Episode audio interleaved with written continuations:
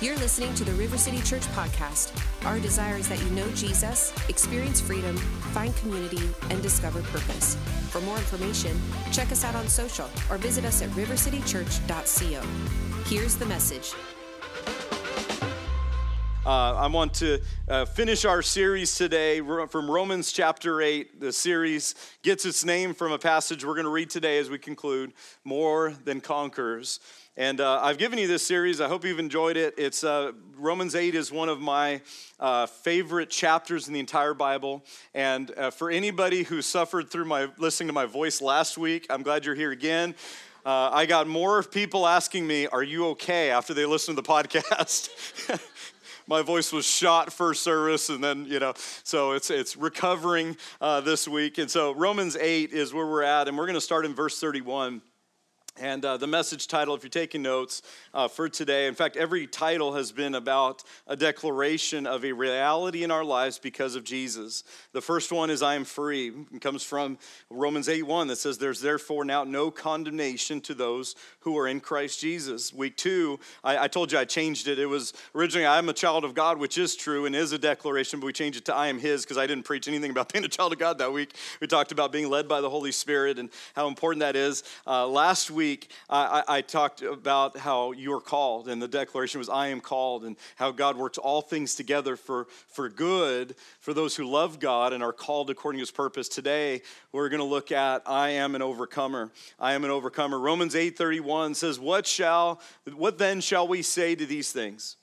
And this is in light of everything we've looked at up to this point the reality of Jesus and what he's done in us, how he's called us, how he's forgiven us, how he's set us free, how we've been adopted as children of God, no condemnation, free, also empowered by the Holy Spirit to overcome the flesh and, and be set free from, from the influence and the effect and the bondage to the flesh. And here's what he says What should we say to all these things? If God is for us, who can be against us? If God's for us, who can be against us? He who did not spare, in case you're wondering whether or not God's for you, here's the answer to that. He who did not spare his own son. If you want to wonder whether or not God's for you, look at the cross. If you want to know what God's like and what God's after and what drives and motivates the heart of God, look at the cross. Jesus came for you and for me. He died on the cross to save sinners, to, to rescue us, to set us free and bring us to God, to reconcile us, to make us right with God. If God is for us, who can be against us? He did not spare his own son, but delivered him up for us all. If that's true, and it is, how shall he not with him also freely give us all things? So that means that everything I need, everything that God provides, He freely gives. And the evidence that God freely gives, that He heals, that He provides, that He delivers, that He works all things together, that He adopts, that He does all those things that Romans 8 tells us, the result of that, or, or, or the, the, the proof behind that, is that He gave us Jesus. So he didn't just, when, when God gave us his best, heaven's streets are paved with gold, but he didn't give us gold. Are, are you with me? The gates of heaven are, they're called the pearly gates. We call them pearly gates because in Re- Revelation, there's this picture John has of, of literally one solid, not pieces of pearl, one solid pearl that makes up the entire gate. Not small, massive. I don't want to see the clam that came from, but anyway. But, but, but God, God, is, God, God has the most beautiful treasures that make up heaven, but the greatest treasure is what God gave for you. If God is for us, who can be against us? God's not holding out on you. God's not against you. He's for you. Who shall bring a charge against God's elect? It is God who justifies. That's the word that means he makes you right with himself. Forgiven, free, made the righteousness of God. Who is he who condemns? It is Christ who died and furthermore is also risen, who is even at the right hand of God, who also makes intercession for us. Who shall separate us? I mean, it just keeps getting better and better. Watch what he says in the next two verses. Who shall separate us from the love of Christ? Shall tribulation, trouble, distress, persecution, famine, nakedness, peril, or sword, as it is written, For your sake we are killed all day long. We are counted as sheep for the slaughter, yet in all these things, not absent, not apart from, not kept even from, but in the midst of all these things, we are more than conquerors through him who loved us. Last two verses For I am persuaded that neither death nor life, nor angels, nor principalities, nor powers, nor things present, nor things to come, nor height, nor depth, nor any other created thing. I mean, Paul's writing this, of course, inspired by the Holy Spirit. He's trying to think of something. He says, Nothing, no created thing shall be able to separate us from the love of God, which is in Christ Jesus. That's good news, church. You're more than a conqueror. You're more than a conqueror. He could have used any language. He describes all these, and they're, they're, bad things. Let's just be real. They're difficult things. They're tribulation. He starts with tribulation. That word means pressure, difficulty, overwhelming pressure. He says, in the midst of that, even persecution and peril and sword, and all these, all, all these things that occupy human history and that especially are weaponized against his people, the church. There's been over 76 million people who've been martyred for their faith since the day of Pentecost, who've given their lives for the good news of Jesus since the day of Pentecost. Paul says, of all those things that are thrown against, the worst that the world can throw at the church, still can't stop it. Here's why. In all these things, oh, Pastor, did you see what's happening in the world? Yeah, yeah, yeah. It's been happening for a long time. Anytime we take God out of the equation, it gets bad. Let's, let's, you take God out of your marriage, you take God out of your family, you take God out of a city, you take God out of a community, you take God out of government, you take God out of any area of culture, and it will turn bad very quickly. But here's what he says in all these things, he doesn't use the language of, he doesn't say, you're a survivor. Cue Beyonce. Two of you know what I'm talking about. All right. He, he, he, doesn't, he doesn't say I'm a survivor. He doesn't say I'm, I, I, I just get by. He says you're more than a conqueror. The language isn't defensive, it's offensive. Let's talk about that today. Uh, Jesus said this, uh, talking about tribulation uh, in, in John 16 33. He says, These things I've spoken to you, that in me, in Jesus, you may have peace. If you're trying to look for wholeness, peace, fulfillment outside of Jesus, you'll ultimately have something fleeting, temporary that'll leave you empty. But here's what he says In me, you'll have peace. Not like the world gives. In me, you'll have peace. And in this world, you're going to have tribulation. That's, that's the bad thing, but that's not the end of the story. Anybody ever tell you, do you want the good news first or the bad news first? We're like, give me the bad news first. Just get out of the way and he says, that's, that's the tough part. In this world, you're going to have pressure. Thlipsis is the Greek word. Crushing, overwhelming pressure. I don't have to ask you, do you have pressure in your life? Do you have relational pressure? Do you have spiritual pressure? Do you have financial pressure? Do you have pressure on your character? Do you have pressure that's trying to crush you? Jesus said, You're gonna have that in the world, but be of good cheer because I've overcome. Here's the answer Jesus says, I've already overcome that. How can Paul say we're more than conquerors? Because the one who loves you without condition and that nothing can separate you from his love, he says, that one has already overcome. Church, if you would just get this, you'd be more than a conqueror. You know, there's three things that we have to overcome as a believer three forces at work. The first one is the world. And you know, there's I don't have this in my notes, but but there's there's two different verses that John the apostle writes, uh, records these statements. The first one is the words of Jesus in John 6, 3:16. God so loved the world. He loved the world. What's he talking about? He loves people. God loves people. Like I'm telling you, God, if you want to know, people, I, I hear this all the time, sadly, even in the church, we're like, you know, life would be great if it wasn't for the people. Work would be easy if it wasn't for the people. Listen, he loves people, including us. He loves people. He's passionately in pursuit of people. God loves the world, meaning the people. But then John later on would actually record this to the church. He'd say, Love not the world, nor the things that are in the world. Because if you love the world, the love of the Father's not in you. There he's not talking. If I can make a contrast, we, we translate both of those as world in the English version of the Bible, but they're very different ideas. One's talking about people, but John says later there's something in the world that's actually in contradiction to the nature and life of God.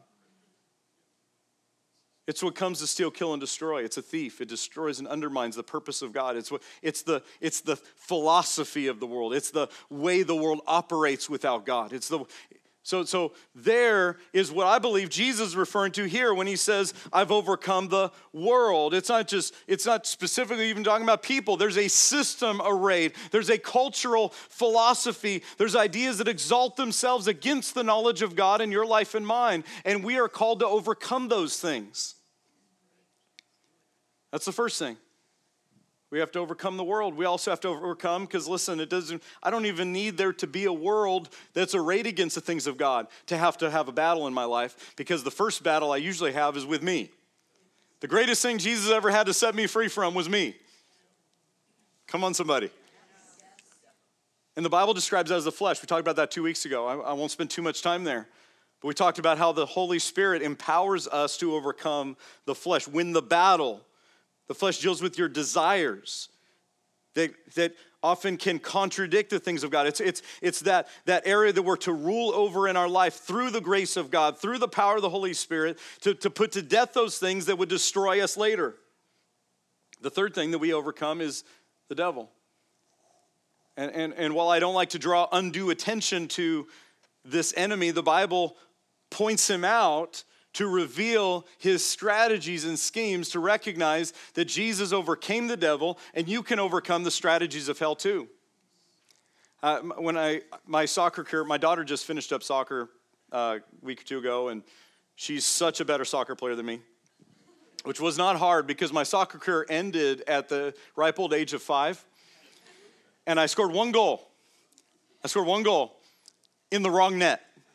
I still remember, like I was, I was so excited. I was taking that ball all the way down and I kicked it and it went right in the net. Nobody even tried to stop it. It went right in. And then I realized I scored in the wrong net. I had the right uniform on, but I was scoring for the wrong team. And see, the enemy's strategy is to even get the church to the place where we're not, we're not, we're not fighting the battle we're created for. We've got the right uniform. We carry our Bibles. We've got, you know, we've got all that stuff, but we're scoring goals for the wrong team. And the enemy, I, am just gonna give you this real quick. If you're taking notes, I don't have time to dive into this, but I just wanna give you these real quick. Here's how I believe the enemy, the devil, overcomes and tries to overcome the church. Five things. He does it with distraction. Distraction's a big one. He does it with discouragement. So many people give up before, just before their greatest answer. He does it with division, where he separates marriages, he separates homes and families. He divides and conquers. He, he tears apart churches. He tears apart communities and even nations. He, he divides. Fourth one is deception. He, he, he, in fact, I've told you this so many times, but, but the, your, your you're one truth away from freedom and you're one life away from bondage. And the problem is, the hardest lies to be free from are the ones we like. the problem with deception is it's deceiving. I've never met somebody that says, I want to be deceived today. the last thing the enemy tries to do is destroy. All those, in fact, come together to destroy. And I, I believe really that the devil cannot defeat you outwardly. In fact, you look at the story of Israel, Israel was undefeatable when they followed God. Undefeatable. They beat armies that were 10 times their size over and over again. But the key to their defeat was always found by what the enemy could bring in and sow into their hearts as they would depart from God to serve idols and would leave the things of God for other stuff that would destroy them. And, and Israel was often defeated not from the outside, not from an enemy outwardly always, but it was from what the greatest battle, which was inside. And I think the church, if we're going to be defeated, it's not going to be because of the persecution. In fact, if you look at places where persecution is the strongest, the church is thriving. Iran, it was China, but now the fastest growing church in the world is in the nation of Iran. So I want to tell you today how to be more than a conqueror. That's where we're going to focus. I got four things if you're taking notes. Number one is this stand on what is true. It's not enough to just say, I'm more than a conqueror. I want to know how to walk it out, how to be, how to experience, how to, how to walk in this. And I think it goes to, uh, it goes to the statement. We need to stand on what is true. Uh, what does Paul say before he gets into all of the battle, all the stuff that we face in life? He says, God's for us if God's for us. If you could get that one thing settled in your mind today, if you could be absolutely, completely convinced that God is for you and not against you, I think that's the, always the lie of the enemy. God's not really for you. What did he do with Adam and Eve? He went to Eve and he said, Oh, has God really said that? Like God, God's, God's trying to keep the best from you. And the lie from the beginning has always been God really isn't for you. And if you don't know and don't believe that God is for you, you'll have a hard time trusting. He'll have a hard time drawing near. He'll have a hard time believing in faith. He'll have a hard time receiving God's love. So we need to stand on what is true. I heard a, a prominent, in fact, in, in, pop culture, this atheist is well known for documentaries and different shows. And this, I heard this guy say this week, um, he said, I like to define what's true based on just how society's determining what's true. I Thought that was interesting. Listen, if, if, if you're, I don't know if there's any architects in here, but if you're an architect and I hire you to build me a house, you draw up a blueprint. Then you take that blueprint and you give it to a contractor who's going to put that blueprint into practice, is going to implement what the plan says, and there's going to be uh, specific, precise measurements. I'll just be honest, I don't want the contractor to go, well, those measurements are subjective. Maybe it doesn't need to be really that strong of a foundation and, and, and that precise of the. The world plays with what's true, but here's what's really true is what God's word says. It'll last long after opinions have faded, long after cultures changed and changed again and changed a thousand more times. God's word is what's true. It'll outlast every critic and every opinion. But, but here's what God's word tells us it tells us who God is, what God has called us to be and walk in, and what we've been called to experience and bring into the world that's in conflict with the things of God. God fights. See, sometimes we think God's not for us because he fights lies in our lives. He's for me, but he's fighting the lies. He fights the thing that is holding me captive. He wages war on what rips his kids off, on what steals their future, on what robs their character, on what keeps them from, from moving forward in their faith and their relationship with him. Anybody who's got kids, you know that there's been times where maybe you've had to correct your kids and they say things like, I hate you. I just hate you. And you're like, well, you say that now, but you don't know that what I'm doing and why I'm correcting is because I love you.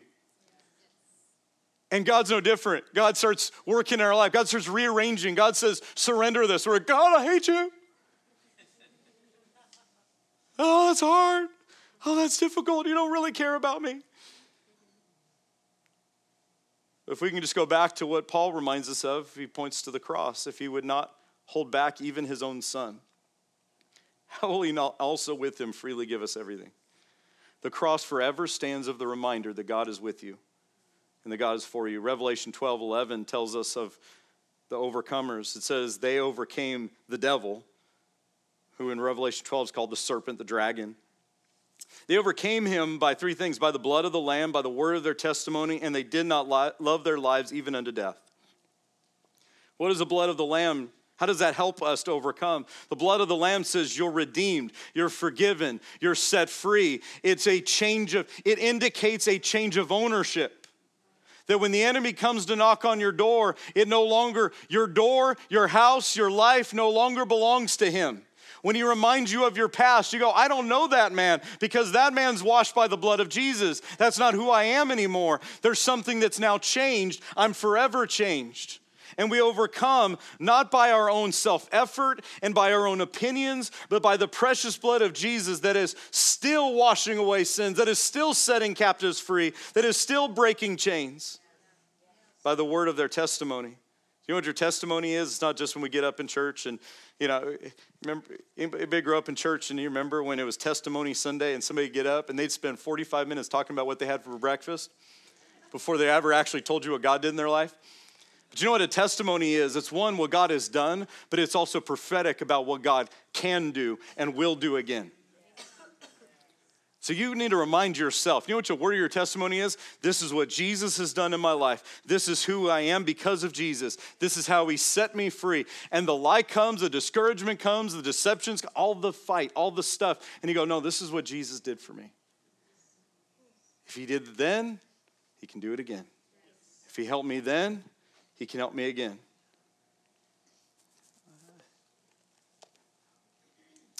Number two is be totally convinced be totally convinced by the love of God. I don't know where we get this idea in the church, um, or we treat God's love like it's Christianity 101. Like, that's the thing we learn in Sunday school, and then we need to graduate from it.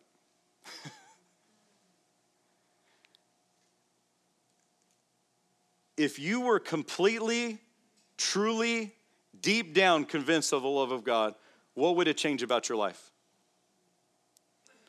Well, here's a few things I think it would change. I think it would cause us to live fearless.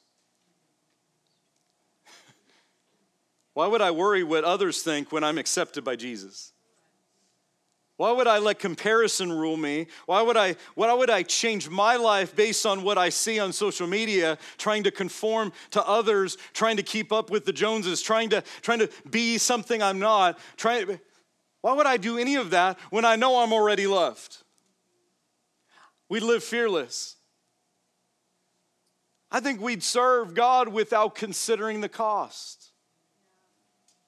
What does it mean to do that? I think so many people live with obligation as their motivation. They live with fear as a motivation. They live with shame as their motivation. Well, I just need to do better. I just need to try harder. Instead of recognizing you can't earn God's love, you can't deserve on your best day, you can't earn it. And He's already given it to you freely.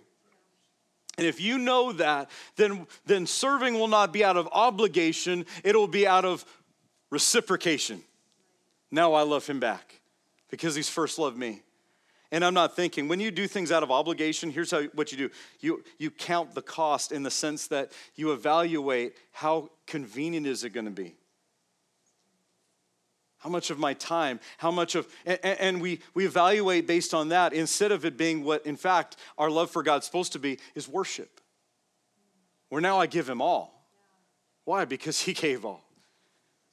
That, that's, that's my response. And when I really believe that God loves me unconditionally, sacrificially, I'll just be honest, there's lots of people in your life that may love you conditionally. That's just human nature. We love people. I love you because you love me back. I love you because of how you make me feel. but God's love is unconditional. Like he loved you and I before we were saved, before we were following him, before we showed up to church, before we did one thing, before we drew our first breath, God loved you. God so loved the world that he gave. He loved sacrificially. In fact, here's what I, am always reminded by when I think I'm doing really well and I think I got it all figured out and I'm really helping God in my life. I remember that I didn't initiate anything, He initiated everything. He rescued me when I was running. He called me and invited me. When I was turned my back on Him, He still pursued. I love the heart of Jesus. Ephesians 3, Paul said this For this reason I bow my knees to the Father of our Lord Jesus Christ from whom the whole family in heaven and on earth is named. That he would grant you, according to the riches of his grace, to be strengthened with might through his spirit in the inner man. That Christ may dwell in your hearts through faith, and that you, listen to this next statement, being rooted and grounded in love. I've told you this many times, but the strength of a tree is not the trunk, it's not the branches, it's not the, the leaves, it's the roots. And we need to be so totally convinced of the love of God in our lives that we take root in it, where it becomes what we respond with. That we may be able to comprehend uh, together with all the saints. We can't even figure it out all on our own. What is the width, the length, the height, the depth, to know the love of Christ, which passes knowledge, that you may be filled with all the fullness of God. But this verse 19, to know the love of Christ, that word know is ginosko in Greek. It literally means to know by experience. To know by experience. Like it's not just mere information. When I was a kid, my favorite basketball player, and I think the best of all time still, is Michael Jordan. Come on, somebody. Jacob is wrong. It's not LeBron, it's Michael Jordan. And, and, and here's what I remember years ago, we had, she come to visit our church in Phoenix. Michael Jordan's mom would come and speak. She's a great Christian lady. And uh, she knew Michael different than any of his fans knew him because she's mama. Uh, are, are you with me? She knows by close proximity, by relationship, by experience. Many people know information, and many people in the church know. We sing the songs about the love of Jesus, but have we allowed it to so transform our lives and been so rooted in the love of Christ that it affects everything else about our life? It affects how we live, it affects how we worship, it affects how we go about our jobs because you are loved by God. Well, my, bo- my boss just doesn't appreciate me. Yeah, but you're going to be the best person at your job because you're loved by God. Not because you're appreciated by your employees and coworkers and bosses, but because you're loved by God and you work for Him first. It's quiet all of a sudden. Number three is we stay close to Jesus. How are we more than conquerors? We stay close to Jesus. What does Paul say? He says we, we're more than conquerors through Him. It's not like he says, hey, get up one day and you just get all pumped up and you're like, yeah, I'm more than a conqueror. Let's go. Let's fight the devil today. You just do that in your own strength, he will eat your lunch and throw away the bag. But if you know that you're more than conquerors through Jesus, and the greatest source of strength in your life, the ultimate source of wisdom, and the only source of victory in your life is Jesus Psalm 118, 5, the psalmist said this I called on the Lord in my distress. I didn't try it on my own. I didn't try to figure it out on my own. Here's what you'll find out your strength is sufficient to a point. Your experience helps you to a point, but you will always find that it runs out. I called on the Lord in my distress.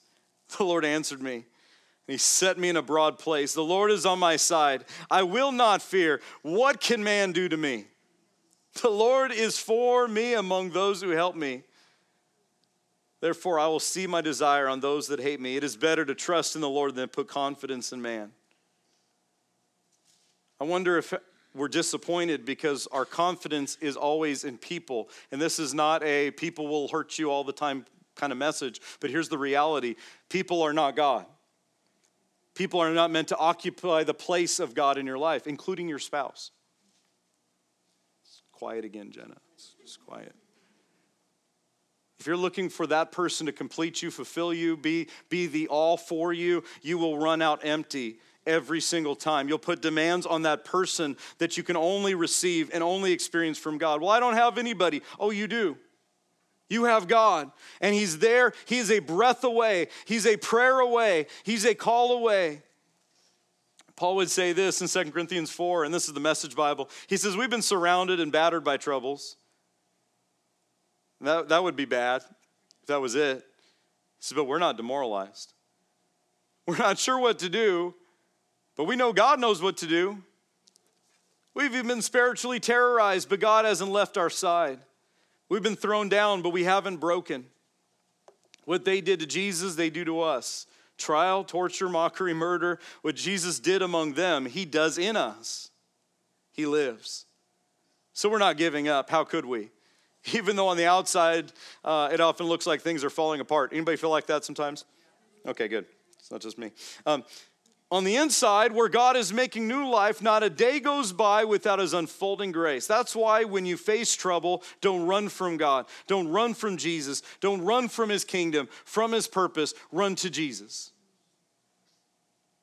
Don't run from fellowship with other believers because you're going through hell. You need people around you who are going to pray heaven down. We need to stay close to Jesus.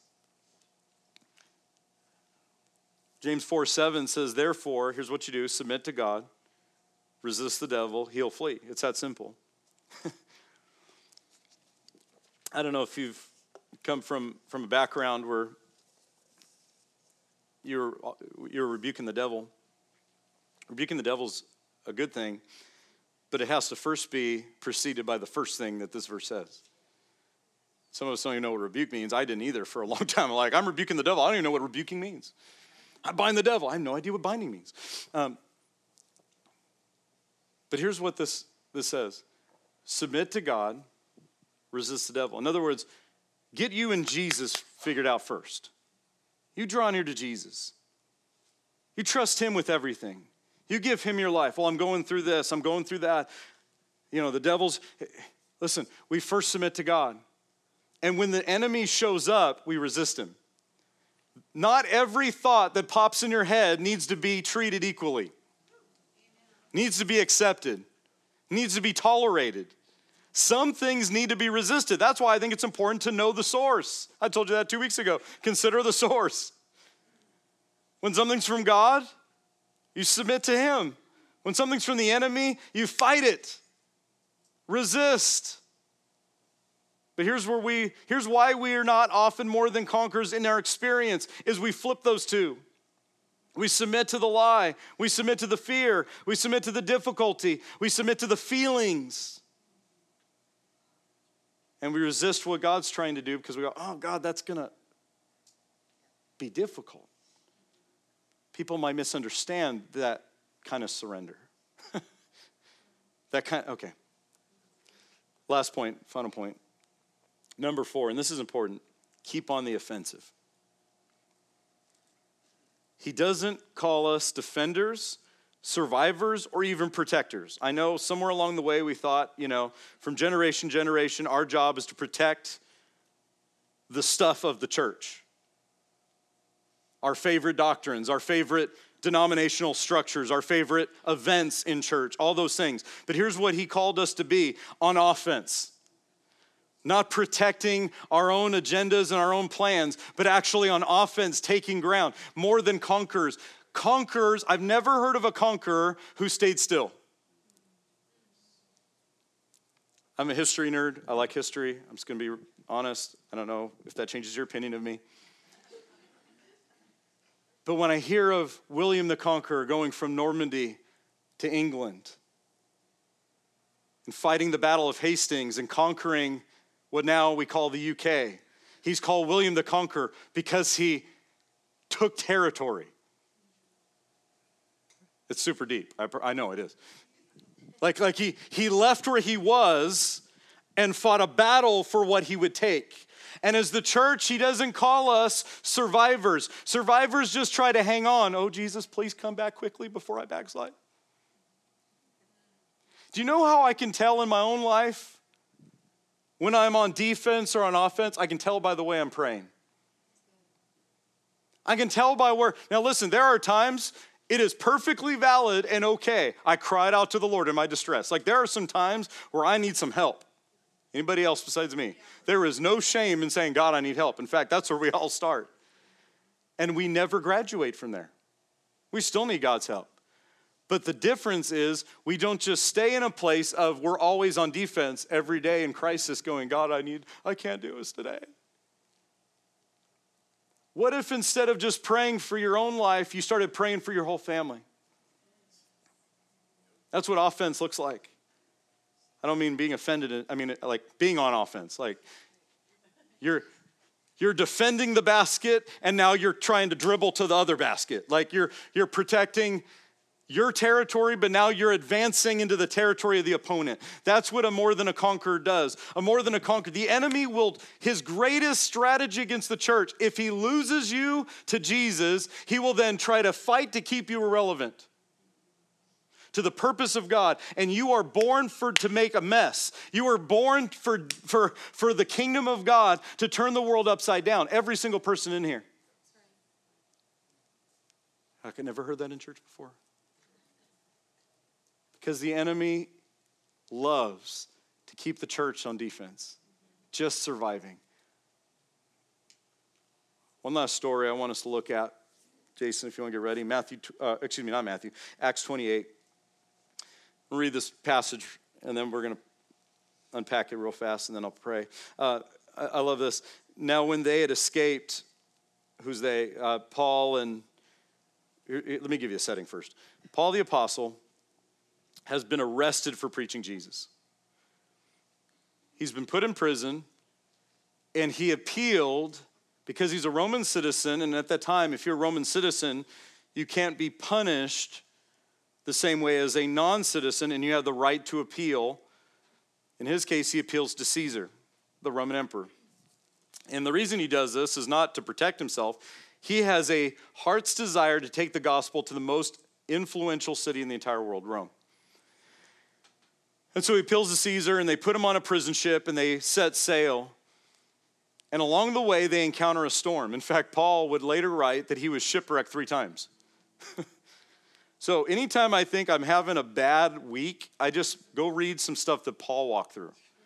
He was beaten. He was uh, in prison multiple times. He was persecuted. Uh, so, so, so here's what it says When they escaped a storm, they were in a storm. You can read it in Acts 27 they escaped this boat had come to the place where it's broken up by at the shore and they come along to an island called malta verse 1 and the natives who were in malta showed us unusual kindness for they kindled a fire and made us all welcome because of the rain that was falling and because of the cold. So here's the scene the ship is destroyed, they're in a storm, they come to a shore, and the people who are there make them a fire. And it's like, man, we just got out of the storm, it's been a bad day, it's all gonna be great now.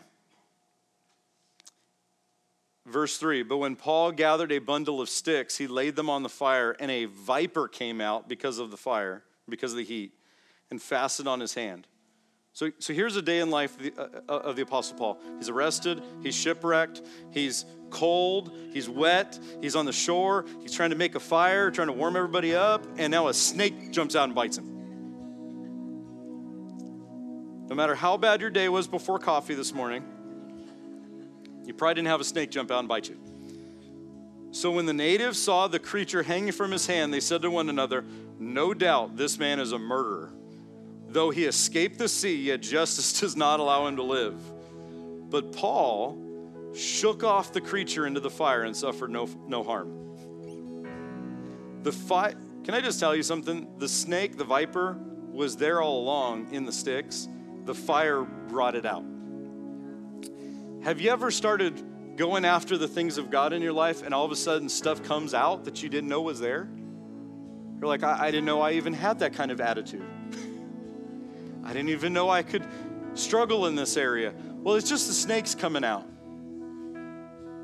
Because they were already there, but now God's light is revealing what's been secure in the dark. And God never brings to light to shame, but to set free. Snake jumps out, bites Paul, and Paul, if he's like some of us in church, he would have gone, Oh, poor me.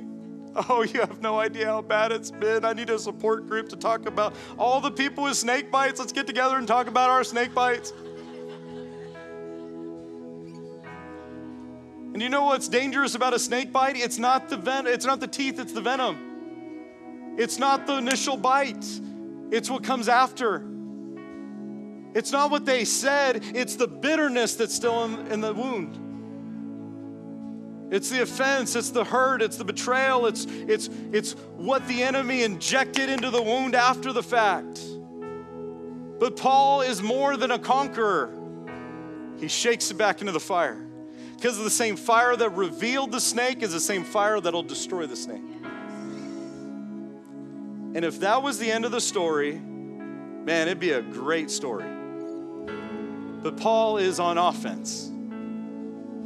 Watch what happens.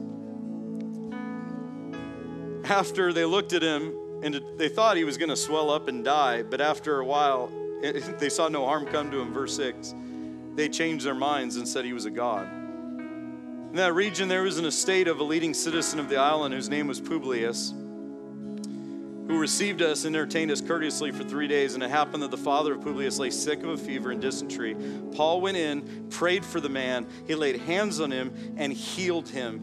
This was done. Listen to what happens next. This place of shipwreck, this place of loss, this place that could have been the greatest setback and could have been the end of Paul's story. Watch what it says. The rest of those who had diseases came and were healed. The whole island has revival. What started as a shipwreck and a snake bite turned into the a island-wide revival on Malta. That's what offense looks like. He could have been defensive and go, "Oh God, please help me with just this snake bite." Okay, let's get back on another boat and let's leave. But he was looking for opportunities to make a difference. And this man was sick. He said, "I'm going to pray for you." He laid his hands on him. He prayed for him. The man was healed. And then the whole island comes out because Paul, if Paul had given up at the snake bite or the shipwreck, that never would happen. Church, you're not called to just live in defense. You're not called to just survive. You're called to be more than a conqueror. Would you stand to your feet? I want to pray for you. Forgiveness conquers. Some of us have some vipers right now. What they said and what they did and how they hurt us and how they treated us. It's time to shake those off. Time to lay those down. some to give those to Jesus, submit them to God. I think the biggest thing the enemy uses to operate in our lives is when we hold on to things we're called to shake off. We're called to let go of. Faith conquers fear, grace conquers shame. The Spirit conquers flesh. Freedom conquers captivity. You're more than a conqueror, church. We trust this message encourages you in faith and in your relationship with Jesus. To learn more about River City Church, find us on social or visit us at rivercitychurch.co.